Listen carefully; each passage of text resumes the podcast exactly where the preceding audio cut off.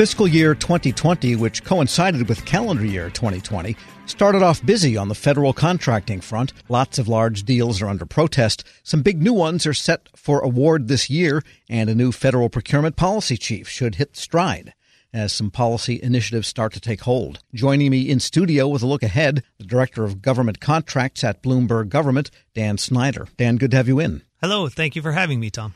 And you have published a report on five big procurement and contracting trends that are going to shape 2020. Why don't we just march through them? What's number one? Sure. So let's dissect some of the details within these five trends. The first one is the maturation of best in class contracts. Or BICs, which have been around since Enrung uh, in about 2016. But the pivot that will occur in 2020 is classifying the IT consolidation. So the government will take a keen interest in designating which dollars are unclassified and finding a home towards multiple award contracts for spending that totals about 21 billion. So these types of best in class contracts they want to be almost magnets for the metal shavings that are the right color of money. Exactly correct. I'm mixing my metaphors here, but that's the general idea. So they're technically referred to as tier zero, and what those refer to as contract spending under non IDVs or unaligned spending. And they'll find a home in either tier one for IDVs, BPAs, OTAs, tier two for non BIC multiple award contracts, which include GWACs federal supply schedules, or of course the big one, the tier three, which covers the government wide best in class contracts. Got it. So is this good or bad or neutral for operations like CIOSP at the NIH and SEWP? Certainly a tremendous benefit for those large government wide acquisition contracts like Alliant, you mentioned at GSA, or HHS's CIOSP3. Those will be benefiting from the concentration of these consolidation efforts as they push towards those tier three consolidation. And multiple award schedule consolidation. That's kind of revolutionary if you've been following the multiple award schedule for umpty ump years. No more Schedule 70, 58, and so forth. What's the practical effect of that? Yes. So, uh, as you mentioned, Schedule 70 makes up about half of the 30 plus billion that goes through the Federal Supply Schedules program. If you remember, uh, about two years ago, they did a similar type consolidation with just professional services.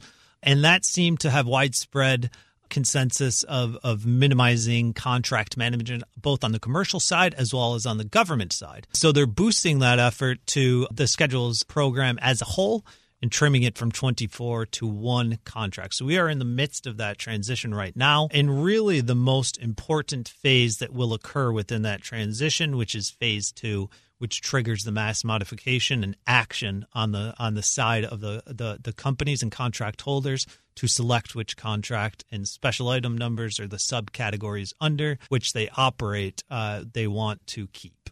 Because companies used to have contracts for their companies, but with different product lines, perhaps in different what used to be the categories of the multiple award schedule, you had to have multiple contracts. Exactly. If you sold computers here and marshmallow skewers over there, you were on different schedules. And on the contractor side, they were kind of handcuffed to have all of the, the checkers to play the game.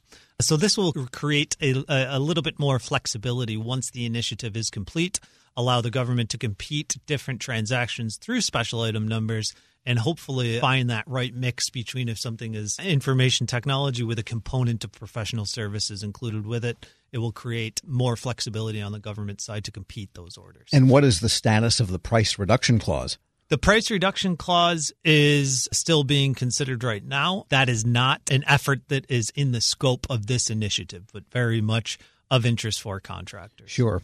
And let's talk about government buying as a service. And by the way, we're speaking with Dan Snyder, Director of Government Contracts at Bloomberg Government. Buying as a service is one of your trends. Exactly. So this refers to the government's propensity to structure procurements as a service, which doesn't necessarily come as a new theme that we're seeing throughout the government. We've had information as a service, platform as a service, have been around for a decade now but they're trying new ways with structuring as a service so they're not locked into this license model. So we'll see that come through in areas such as security operations centers as a service more so or with your mobile phones and the mobile back end as a service. So consumption as the as opposed to license.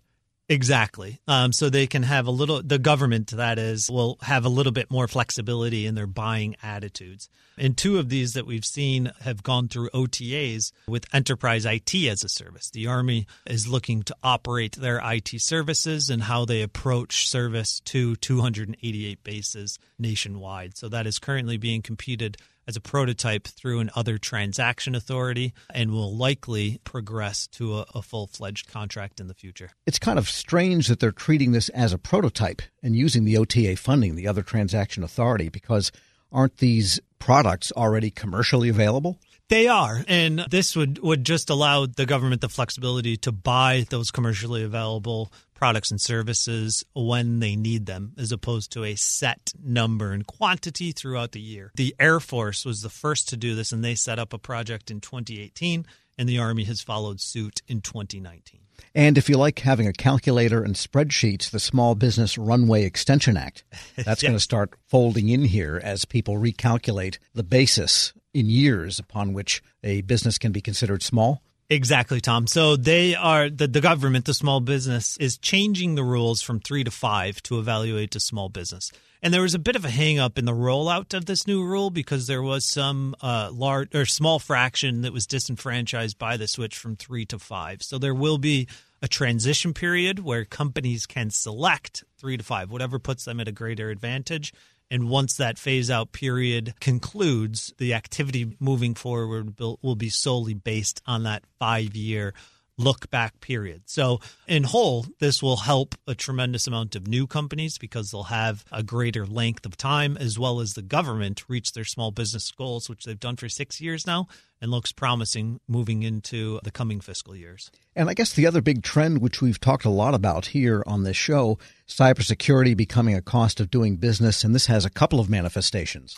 Yes, our clients have had a tremendous amount of interest in how this is going to be unrolled, but it's going to be hugely impactful to potentially hundreds of thousands of U.S. companies. In fiscal 2020, the Department of Defense will become the first agency to require mandatory cybersecurity certification for all contractors handling controlled unclassified information. So this will be monitored and authorized by a, a third independent party assessment and will somewhat resemble what we see with cloud services and their adoption of the FedRAMP model. But the cyber maturity model certification is built on voluntary compliance through the National Institute uh, of Standards and Technology and will have minimally viable standards. So level 1 will be a minimal minimum baseline of security hygiene and process and then level five will be the the super one that companies such as Amazon and the heavy hitters will be forced to comply with for certain requirements that meet these CMMC